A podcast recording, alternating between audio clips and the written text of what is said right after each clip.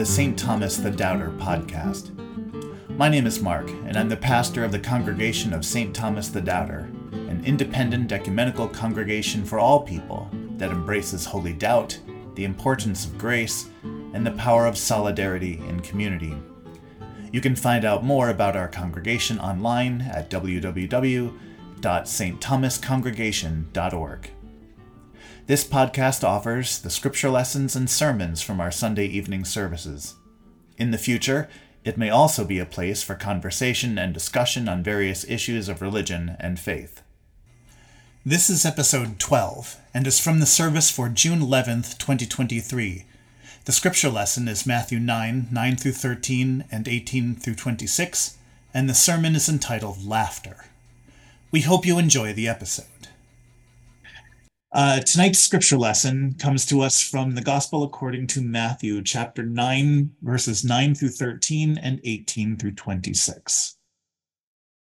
As Jesus was walking along, he saw a man named Matthew sitting at the tax booth, and he said to him, Follow me. And he got up and followed him. And as he sat at dinner in the house, many tax collectors and sinners came and were sitting with him and his disciples. When the Pharisees saw this, they said to his disciples, Why does your teacher eat with tax collectors and sinners? But when he heard this, he said, Those who are well have no need of a physician, but those who are sick. Go and learn what this means. I desire mercy, not sacrifice. For I have come to call not the righteous, but sinners. While he was saying these things to them, suddenly a leader of the synagogue came in and knelt before him, saying, My daughter has just died, but come and lay your hand on her, and she will live. And Jesus got up and followed him with his disciples. Then suddenly a woman who had been suffering from hemorrhages for 12 years came up behind him and touched the fringe of his cloak. For she said to herself, If I only touch his cloak, I will be made well. Jesus turned and seeing her, he said, Take heart, daughter, your faith has made you well. And instantly the woman was made well. When Jesus came to the leader's house and saw the flute players and the crowd making the commotion, he said, Go away, for the girl is not dead, but sleeping. And they laughed at him. But when the crowd had been put outside, he went in and took her by the hand, and the girl got up. And the report of this spread throughout that district. The word of God for the people of God. Thanks be to God. So, those of you who have been a part of our weekly Bible study, and probably in this setting as well, have likely heard me talk about the relationship between the Gospels of Matthew, Mark, and Luke. Those Gospels are called the Synoptic Gospels because they share a point of view, that is, they tell more or less the same story with some variations. And scholars have worked, worked at trying to figure out what the relationship is between those three gospels. The consensus is that Mark was the first gospel written sometime in the late 60s or very early 70s, and that Matthew and Luke used Mark as their primary source, adding in various teaching materials from an unknown from a source, likely a, an oral tradition of Jesus's teachings and sayings. And because of that, Matthew and Luke's accounts tend to be longer than Mark's, tend to provide additional detail, tend to provide additional things that Jesus might have said, as they use Mark as the foundation for their narrative. But this story, interestingly, feels the other way around Whereas in Mark's gospel, the story of raising the synagogue leader's daughter and the woman with the hemorrhage cover some 23 verses in the fifth chapter. This account covers only nine. In fact, a very economical nine. In Mark's gospel, there is something that we encounter called the Markan sandwich. That is uh, a phenomenon in Mark's gospel where he will start a story, interrupt it with another story, and then conclude it with the original story. And this is one of those stories. Jesus has been invited and asked to come heal the daughter of um, of the synagogue leader. And while on the way there, a woman suffering a hemorrhage uh, touches his his garment and is healed. Now, some of the details in Mark's account are missing from this account, namely the name of the synagogue leader, who is referred to as Jairus in Mark's account, the entire conversation that Jesus has with the woman who has to introduce herself. Jesus in Mark's gospel is not sure who has touched him. And she comes forward and says, I just thought if only I could touch your cloak. And he rewards her faith. Um, also, the detail that she was healed as soon as she touched him um, because of her faithfulness and that he felt the power go out from him. And we also miss the part where um, where Jairus had asked Jesus to come because his daughter was ill, and when he gets there, he finds out that she has already died. Now he says the same thing um, about she's only sleeping. And he goes in, and we do miss in Matthew's version the words that Jesus says to, to this little girl. Um, in Mark's version, we are told that he says, and he provides the Aramaic, talitha kumi, little girl, get up. And she gets up, and she is, uh, then Jesus says, give her something to eat. So there's some details that are missing, curiously, from Matthew's rendering of this story found originally in Mark. But there's one detail that both accounts have in common, and that is the laughter. In both accounts, when Jesus comes upon the scene of Jairus' house and finds that the little girl has died, he responds, She is not dead, she is only sleeping, whereupon everyone laughs at him. Now, commentators on Mark's gospel generally assume that the reason he said she's sleeping is because in Mark's gospel, Jesus has a reluctance to let people know that he's performed miracles. In fact, he often tells the person whom he's helped, don't tell anyone about this. You know, go show yourself to the priest, go whatever you have to do, but don't say anything. And of course, then the people run around and tell everyone here, however, there's no such injunction. So the reason for him saying she's only sleeping is not as clear. But nevertheless, he says it, and nevertheless, he is mocked for it. They laugh at him because he has dared to suggest she has life yet in her. Now, early Christians often used the euphemism to be asleep as a euphemism for death um, in fact, this is long past early Christians. Even up until recent centuries, this was a commonly encountered uh, euphemism for dying. Um, and some of the writings of Paul will often refer to those who have fallen asleep. Now, part of that is the usual avoidance of the term for death, but part of it is also on a from a Christian level, this belief that when we die, we simply are sleeping until the resurrection when we will be raised to new life. So it reflects something of that Christian theology. But it is not intended that way here, at least if Jesus is intending it that way, that message is lost on those he mentions to. They think he's referring literally to having fallen asleep and laugh at him for not knowing the difference between sleeping and death.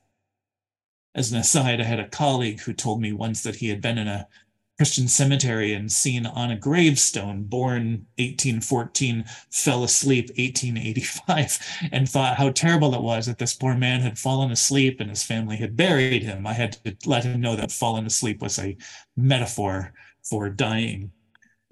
But this part about Jesus being laughed at is an important one because it shows the contrast between the folly of the world and the folly of the kingdom of God.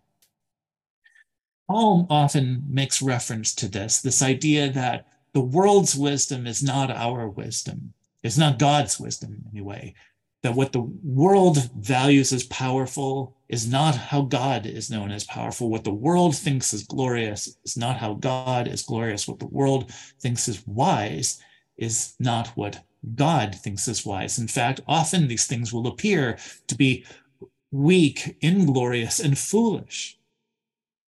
But nevertheless, they are of God and therefore evidence a deeper wisdom.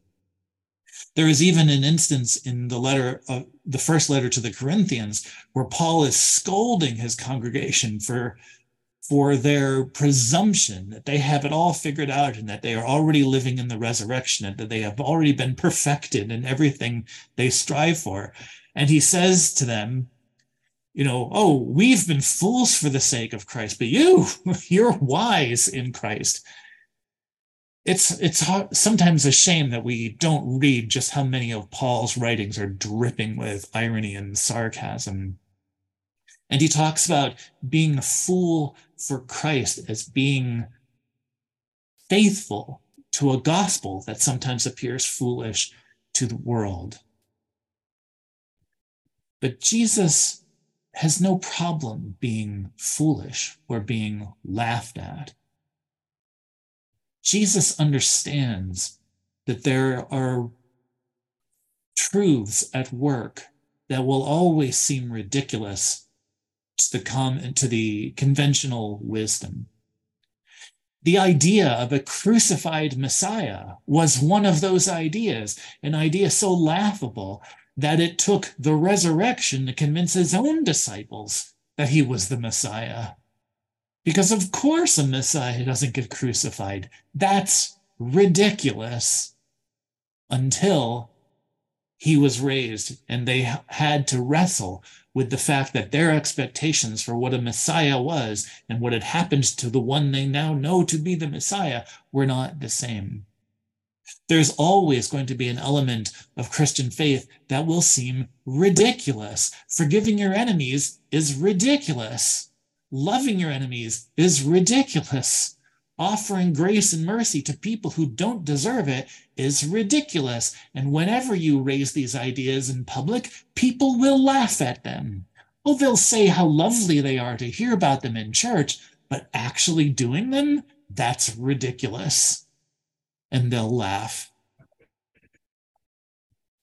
But there's something about that laughter that is a vindication, a vindication of the very idea that's being proposed. Whenever I read this now, I can't help but think of a passage in Dickens' masterpiece, A Christmas Carol. A Christmas Carol is probably the Dickens piece that is sold short uh, on, only because people think of it as this cute little story about ghosts and Ebenezer Scrooge and past, present, and future and all of that. But Dickens has written a deeply theological, political, social commentary in this beautiful Christmas narrative. And one of them, at one of the points made at the end, after Scrooge has had his conversion, he becomes a new person. He becomes charitable and outgoing and compassionate. He becomes a good employer to Bob Cratchit and, uh, and a friend and caretaker to his family, providing life and hope for, for Tiny Tim and for his whole struggling family. And there's this one paragraph that comes in after this, where Dickens notes some people laughed to see the alteration in him, but he let them laugh and little heeded them, for he was wise enough to know that nothing ever happened on this globe for good at which some people did not have their fill of laughter in the outset. And knowing that such as these would be blind anyway, he thought it quite as well that they should wrinkle up their face, their eyes in grins, as have the malady in less attractive forms. His own heart laughed, and that was quite enough for him. Being willing to be laughed at is one of the requirements of discipleship.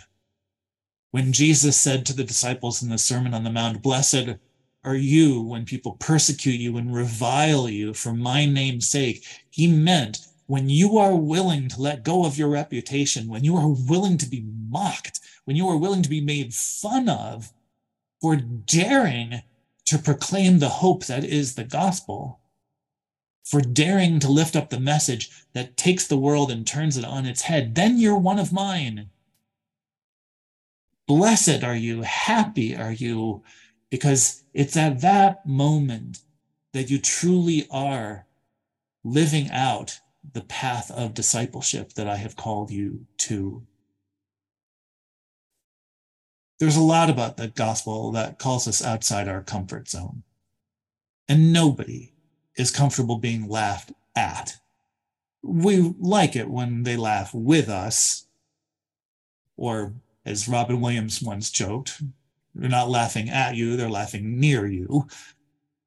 But we don't like being the object of derision, of ridicule.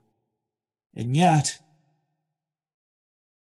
so much about the gospel seems foolish to the world and will seem foolish because it goes against the rules of power and wealth and status and oppression and greed and whatever other powers dominate our world. The way of the gospel seems ridiculous and worthy of derision. But when they laugh, we know we're on the right track. In fact, there's a quote, it's usually attributed to Gandhi, but it's not actually a Gandhi quote. But it was said by someone from the MLK Center, or sorry, the, the Gandhi Center in, in Rochester, New York. And the quote is First, they ignore you. That is, when you're in a movement for change and justice in the world, first, they ignore you. Next, they laugh at you.